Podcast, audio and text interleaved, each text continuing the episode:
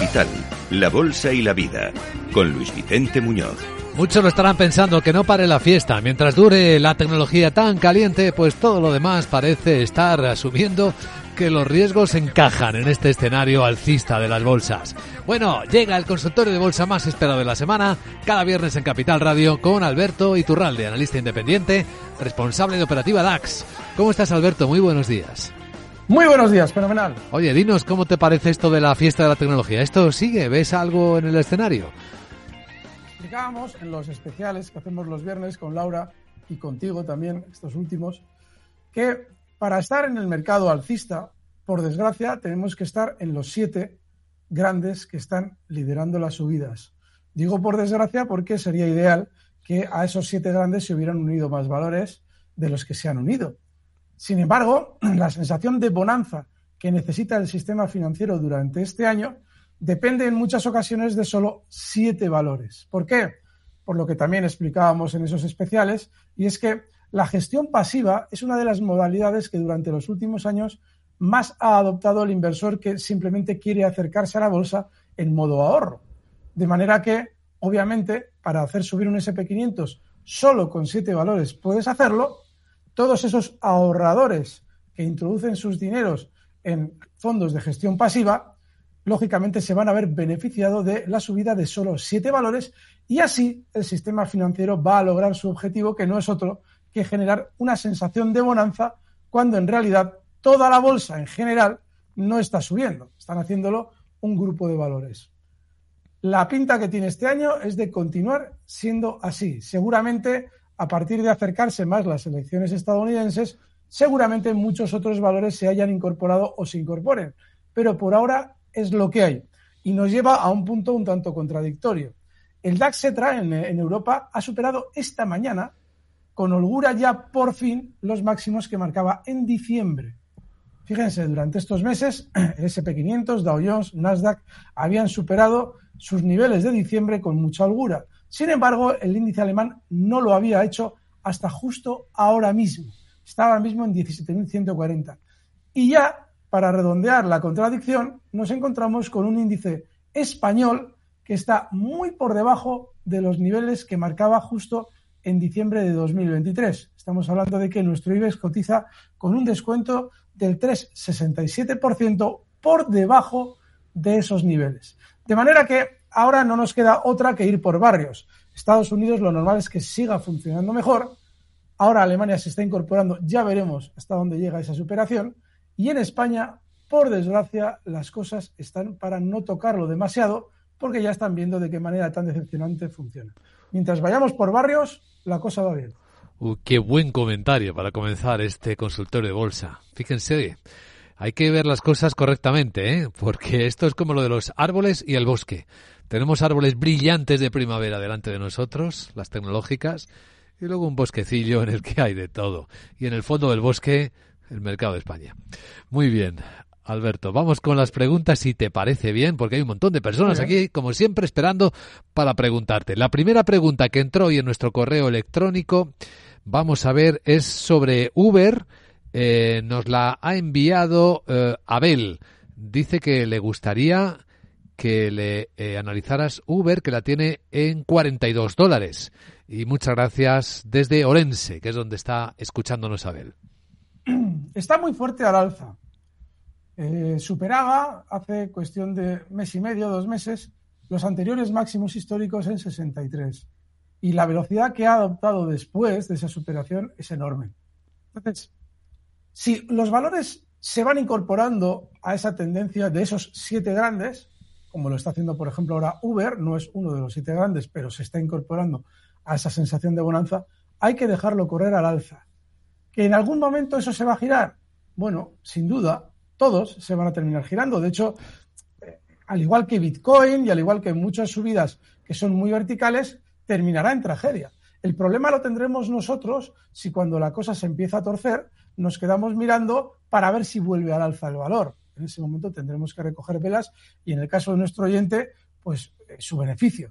Está ahora mismo ya en 81,39, ni más ni menos, prácticamente casi duplica, pero merece la pena mantenerlo por ahora porque si usted sale de Uber porque ha obtenido un beneficio de casi el 100%, por lo cual obviamente le felicitamos, la sensación de qué hago con este dinero, dónde lo meto, va a aparecer enseguida. Así es que mejor nos quedamos dentro de un valor que está haciéndolo bien, ahora además con mucha más verticalidad al alza que antes, y ya llegará el momento de decir, bueno, ¿qué hago yo con el dinero? Es decir, ¿salgo de aquí?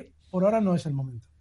Has citado Bitcoin, Alberto. 52 mil dólares. Llevamos dos noches en el lado asiático en 52 mil dólares. Ahora está un poquito por debajo, pero aquí de vuelta no hay nada a la vista. Hay, es la tercera vez en mi vida que me encuentro con esta situación. Y además, en las tres veces ha sucedido exactamente igual que ahora.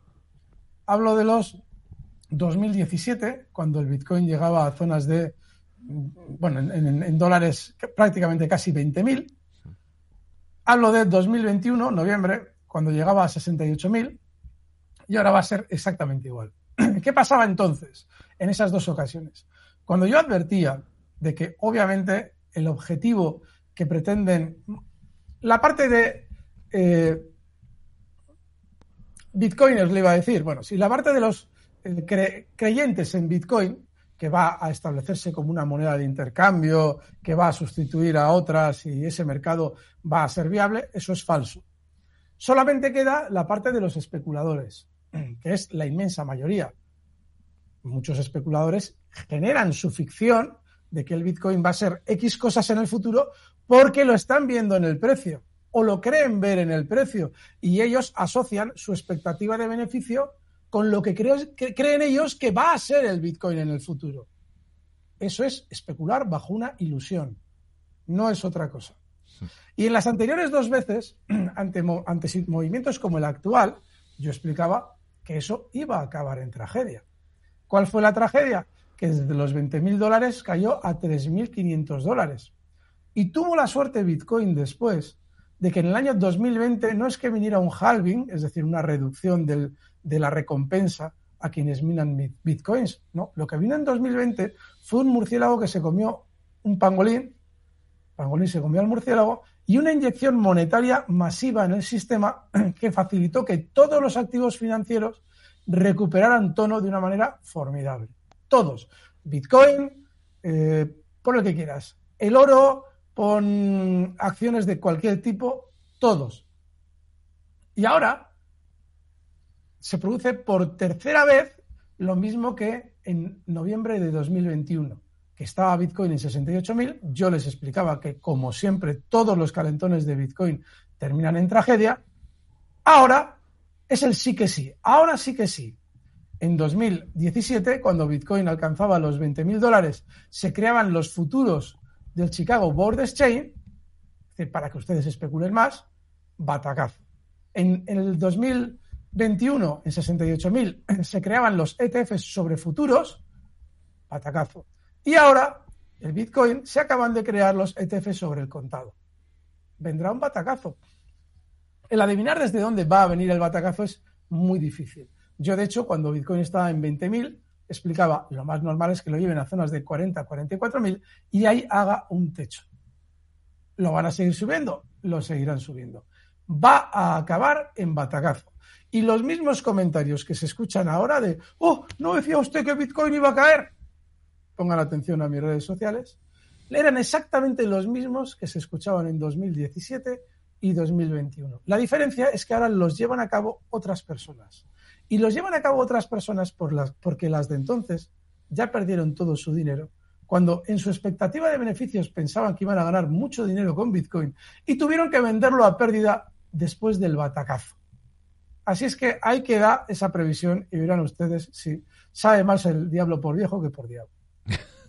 Desde luego que sí. Eh, está esperando para preguntar a Alberto Iturralde al teléfono Carmen en Madrid. Hola Carmen, buenos días. Hola, buenos días. Adelante. Buenos días, eh, señor Iturralde. Me gustaría que me aconsejase sobre mm, Super Microcomputer, SMCI es una acción que ha subido muchísimo, pero me gustaría saber si todavía se está a tiempo para entrar. Muy bien, pues vamos a examinar esto que usted nos dice, Carmen. Muchas gracias. Muchas gracias. Supermicro, en el Nasdaq. Nos lo traía ayer Miguel Méndez en La Magia. Y es que, a ver, miren el gráfico, yo no les puedo, no puedo saber si esto está usted a tiempo. Es un cohete. Madre mía. Es tan vertical, para que se hagan una idea, en cuestión de un mes ha realizado una subida del 220%. Ha pasado de 300 dólares a 1000 dólares. Se ha triplicado. 230% de beneficio. Madre Nos ha triplicado, pero vamos, fíjense qué números. Entonces, no lo sé. No lo sé. Yo no puedo saber si esto lo quieren llevar a 100.000 o lo quieren girar mañana. De manera que es una pregunta que agradezco por la confianza que implica, pero desgraciadamente no le puedo dar un consejo. Bueno, consejos no damos, pero vamos, no le puedo dar una orientación de cómo preparar aquí una estrategia. Solamente que si usted eh, de algún modo quiere incorporarse a esta lotería, pues puede colocar un stop en niveles de 887, es decir, un stop de pues ni más ni menos que un 13%, que es el último hueco que dejaba antes de la sesión de ayer. Es lo único que puedo decir. Es una compañía eh, taiwanesa estadounidense que se dedica a la tecnología de la información, a la información, y que, bueno, despertó pues poco después de la pandemia. ¿eh? Es que es una revalorización en su historia del 11.000%. Ahora vale más de mil dólares. Claro, es que esto se escapa. Yo no he visto un gráfico así, creo que en, en mi vida. ¿eh? Es espectacular. Para quienes quieran verlo, en el canal de YouTube de Capital Radio pueden eh, verlo y escuchar a Alberto Iturralde y examinar esto de lo que estamos hablando. Impresionante, Carmen, la empresa por la que nos pregunta. Vamos ahora al WhatsApp de Capital Radio, 687-050-600, a ver qué preguntas han dejado nuestros oyentes. Buenos días. ¿Qué tal? Buenos días. Mi pregunta es para Alberto Iturralde. Gracias por el programa, antes de nada. Eh, eh, si se produjera una pequeña bajada en, en breve, ¿qué buen punto de compra puede ser Apple? ¿Y cómo ve el valor? Porque de las grandes de Estados Unidos parece que es de las que está más renqueante últimamente. Y por otro lado estoy en el valor Kinsale Capital, el ticker es K de kilo, N de Navarra, S, L de Lugo. Eh, estoy con importantes ganancias, como un 20%. Esta noche ha presentado resultados, entonces por ver cómo actuar, no sé si quitármelas o, bueno, que me dijera dónde ve un stop y cómo ve el valor. Muchas gracias. Muchas gracias. He dejado Apple es un valor en modo ahorro y eso lo hemos explicado muchas veces. Las subidas puntuales que vivamos en el mercado para Apple van a ser probablemente pequeños repuntes y las caídas van a serlo menos en Apple. Es un valor ahorro, no hay otra. Si alguien tiene esa vocación, lo que no puedes estar con el ojo izquierdo mirando a Apple y con el ojo derecho mirando las Nvidia y cosas por el estilo. En esta vida, en el mercado, hay que tomar una decisión de cuál es el planteamiento de uno no más. El modo ahorro no te permite estar en modo virojo mirando con un ojo hacia un lado y con el otro hacia el otro. No. Cada vez que miras Apple sabes cuál es tu planteamiento, has introducido la parte del capital que procede con ese modo ahorro y no vas a estar pendiente del asunto y ya está. Uno se tiene que preguntar cuál es su planteamiento, no hay otra. Y Apple dentro de ese planteamiento es un valor formidable. si queremos estar mirando con un ojo a Apple y con el otro ojo a los demás, no hay que estar en Apple. Kinsale, fantástico. Otro valor, Factoría Méndez. Muy bien. eh, ¿Qué hago con ellas? Yo seguiría. Porque la verticalidad de la subida de Kinsale le va a llevar a tocar máximos históricos, que por ahora están en 458 y cotiza Kinsale en 437. Con lo cual, paciencia, ver si llega hasta esa zona, esos 458, y ahí ver venir. Pero por ahora no habría que tocarlas. Pues Kinsale al margen. Ahora en Málaga está esperando el teléfono para preguntar Sergio. Buenos días, Sergio. Hola, muy buenos días. Vamos una consulta para don Alberto sobre el Nifty 50, que tiene una pinta súper buena para, bueno, para entrar ahora, y en el SP500 un punto de entrada mm, bastante más bajo en esta hora porque me da- tengo FOMO y eso suele ser eh, que va a bajar, vamos, suele pasarme bastante. Y nada, solamente eso. Muchísimas gracias. Muchas gracias. Tiene FOMO, tiene FOMO, Sergio. Miedo a perderse algo, se llama el FOMO, ¿no? He traducido al castellano. Bueno, pues el Nifty es el de la bolsa de India, ¿no? sí, no tengo ese gráfico y la bolsa de India va a funcionar muy bien en general. Le hemos explicado estos meses por qué, así como va a funcionar muy mal la de China. Y también anticipábamos hace unos meses al respecto de los, dos índices eh, asiáticos que Nikkei y Bolsa de Corea del Sur también. Así es que, sin más, de manera genérica se puede estar ahí, pero también en modo ahorro. SP500. Eh, cuando tenemos una situación de un índice muy alcista, como el SP500, y nos entra ese miedo, miedo bueno, la palabra eh, también tiene sentido, ese miedo a perdernos algo, lo mejor es eh, plantearnos simplemente que podemos estar con una pequeña parte del capital que habríamos introducido y esperar, una vez que ya estamos dentro, a que si el índice realiza un recorte, por ejemplo, hasta un soporte en niveles de 4.800, introducir lo demás. Ese sería el soporte. Que él no se la quiera eh, jugar ahora, fantástico. El soporte está en zonas de 4.800. El primero. Si retrocediera el SP500 con velocidad hacia los 4.800, probablemente habría que introducir en ese momento la mitad de nuestro capital y no todo, y esperar a más caídas hasta zonas de 4.600. Pero como todavía no asoma nada parecido a un recorte en el SP500, el primer planteamiento, el de decidir si uno mete una pequeña parte ahora y otra después, es el único que vale. Muy bien, muy bonito el SP500, curioso. a ver, también alguna pregunta del chat del canal de YouTube por el que los oyentes también escuchan y ven a Alberto Iturralde. Eh, a ver, José Luis se pregunta por Pirelli, Italia, por ejemplo. Voy a ir eligiendo así algunas de las que van dejando y que son casi clásicas. A ver cómo va Pirelli. Vamos a ver. Eh, a ver si acierto con el Rick, porque esa es buena. Uy. No, no, no, no, no. No acerté. Vamos a ver. Ah, es que parecía un gráfico muy raro, ¿eh? Ese. Sí, efectivamente. Vamos a ver si es este. Bueno, Pirelli tiene, está todavía cotizando muy por debajo de su punto de salida a bolsa. Y ven que ese punto de salida a bolsa está en niveles de 6 eh, euros, cosas así. Cotiza el valor en 5,42.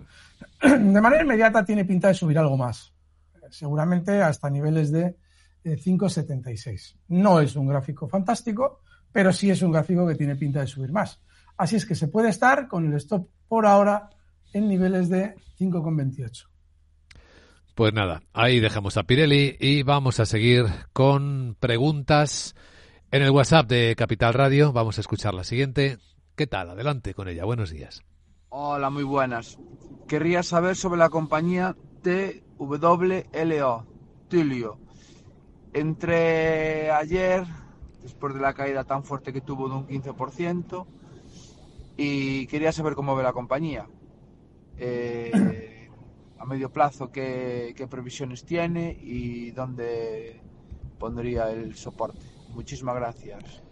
Enhorabuena por el programa. Gracias. Twilio, una empresa americano, americana, herramientas de comunicación programables para recibir llamadas telefónicas.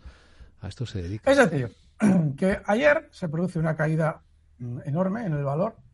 Estamos hablando de un porcentaje, pues fíjense, hasta mínimos, que prácticamente cierran mínimos, pues ronda un 15%. Y nosotros entramos, porque el valor, al parecer, ha caído mucho. Pero el planteamiento es a medio plazo. Tomamos la decisión por un hecho que se produce ayer y la, tomamos al momento. Y nuestra, nuestro planteamiento es qué puede pasar en el medio plazo. ¿Ven lo importante que es ser coherentes? Esto está muy fuerte a la baja. Adivinar qué va a pasar en un valor súper bajista, porque tú y yo marcaba unos máximos justo en 2021 y además eh, con, bastante eh, tiempo formando la figura de vuelta a la baja y ahora ha recortado más de un 85%. Desde entonces, pues no lo sé. Yo no sé dónde va a parar esto, si va a rebotar, no va a rebotar. No lo puedo saber. Lleva haciendo un movimiento lateral mucho tiempo. Yo no estaría en valores así. No sé cómo se fijan en estos valores nuestros oyentes, la verdad, ¿eh? Porque... Yo sí. Porque cuando un valor, vemos un mercado alcista, muy alcista, buscamos algo que creamos que va a subir y, e inmediatamente nuestra mente va a lo que no ha subido. ¿Qué es lo que no ha subido? Lo que más ha caído. ¿Qué es esto? Y además, si está implicado en toda la milonga de Bitcoin, como es este valor, pues más todavía. Sí, funcionamos así. Esa es la mentalidad de las rebajas, ¿no? Vemos algo que está muy barato y que lo que alguien no se ha fijado y dice, a ver si consigo lo que nadie ha visto, ¿no? Y no ha subido. Sí, sí, sí, Pues vamos a ver la siguiente pregunta. Adelante con ella. Muy buenos días. ¿Qué tal? Hola, buenos días. Soy Carlos de Madrid para el señor Iturralde, eh, cortita y al pie. ¿Santander o BVA para entrar? Y si en estos precios de cierre semanal o, algún punto más ajustado a la baja. Gracias. Gracias. Cuando alguien me dice que me va a hacer una pregunta muy fácil, me lo va a hacer cortita y al pie, o que alguien eh, me te dice, bueno, muy sencillo, me echo a temblar. Y lo hago con razón. Porque yo no puedo saber si va a funcionar mejor el BBV o el Santander. Yo sí sé que los bancos no han terminado su subida pero eso no significa que vayan a subir la semana que viene ni cosas.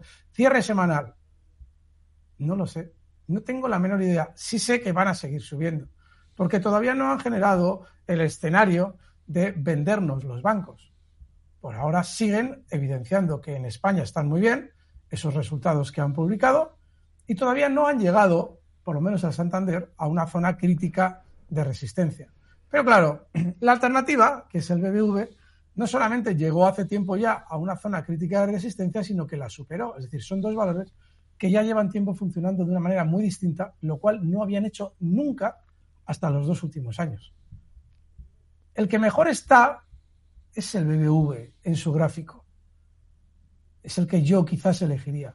Pero quizás, probablemente, lo que haría es, como en cualquier momento también el Santander puede tener un tironcito, meter a pachas la mitad en cada uno pero no, no tengo otra opción. Es decir, es un valor, el Santander, que va a tener probablemente unos nuevos máximos. Lo más normal es que de aquí a unos meses pueda alcanzar zonas de 4,15.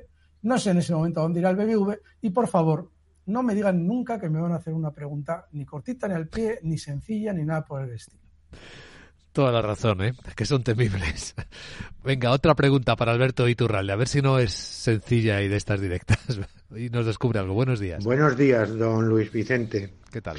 Me gustaría hacerle una pregunta al señor Iturralde y estas en concreto son. Estoy pensando en entrar en ENCE y en Electricidad de Portugal, EDP me gustaría saber la opinión eh, del señor Iturralde sobre estos dos valores.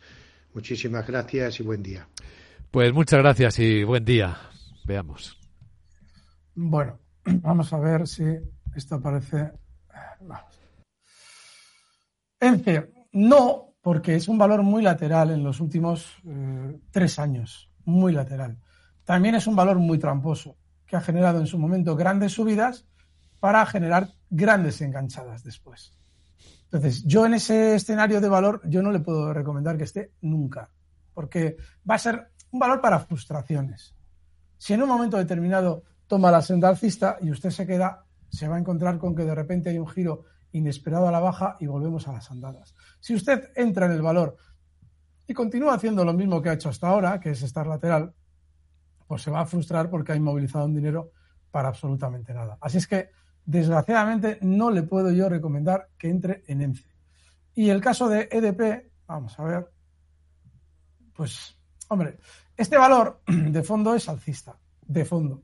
Pero mire, lleva tres años prácticamente lateral. Igual que ENCE.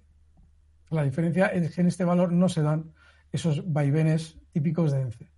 Pero vamos, ahora puedes decir, y tiene cierta lógica, si usted aplica stops, pues hombre, puede decir, vale, está cerca de un soporte, el soporte está en 3,50, pues bueno, pues le colocamos ahí un stop. Pero vamos, no tiene nada interesante hmm. EDP para entrar en él. Pues ya está más que visto. Em, bueno, venga, una última rápida antes del minuto de oro y de adelantar a nuestros oyentes lo que viene después el gran encuentro de Alberto Iturralde con Laura Blanco en la clase magistral que podéis seguir en el canal de YouTube y en Twitch Televisión también. Hola. Buenos días, soy Ignacio y llamo de Madrid. Quería preguntarle a don Alberto Iturralde por el par euro-dólar a medio plazo, ¿cómo lo, cómo lo ve? Nada más que eso. Muchas gracias y enhorabuena por el programa. Gracias, Ignacio. Eurodólar. Lo veo mal, pero no porque vaya a subir o vaya a bajar, sino porque lleva lateral años. Me encantaría ver por un agujerito por qué nuestros oyentes tienen la más mínima inquietud por esto. Y les explico. Muchas ocasiones surge la duda de, hombre, es que tengo unas acciones estadounidenses y quiero tenerlas en modo ahorro, con lo cual se, monta uno una película enorme con respecto al eurodólar. O puede ser quizás que seamos especuladores rápidos en algo donde no deberíamos ser especuladores rápidos. Está muy lateral. Lateral, nada, no hace nada, lleva tiempo sin hacer nada. Esos vaivenes que a ustedes se les antojan quizás muy emocionantes no son nada para volver al mismo sitio una y otra vez. Pues yo les sugiero que no anden pendientes de estas cosas. Ahí lo dejamos al eurodólar fuera, porque viene el minuto de oro. Veamos, querido Alberto, qué has elegido para despedirnos hoy en el consultorio. A ver, que no oigo a Alberto por alguna razón.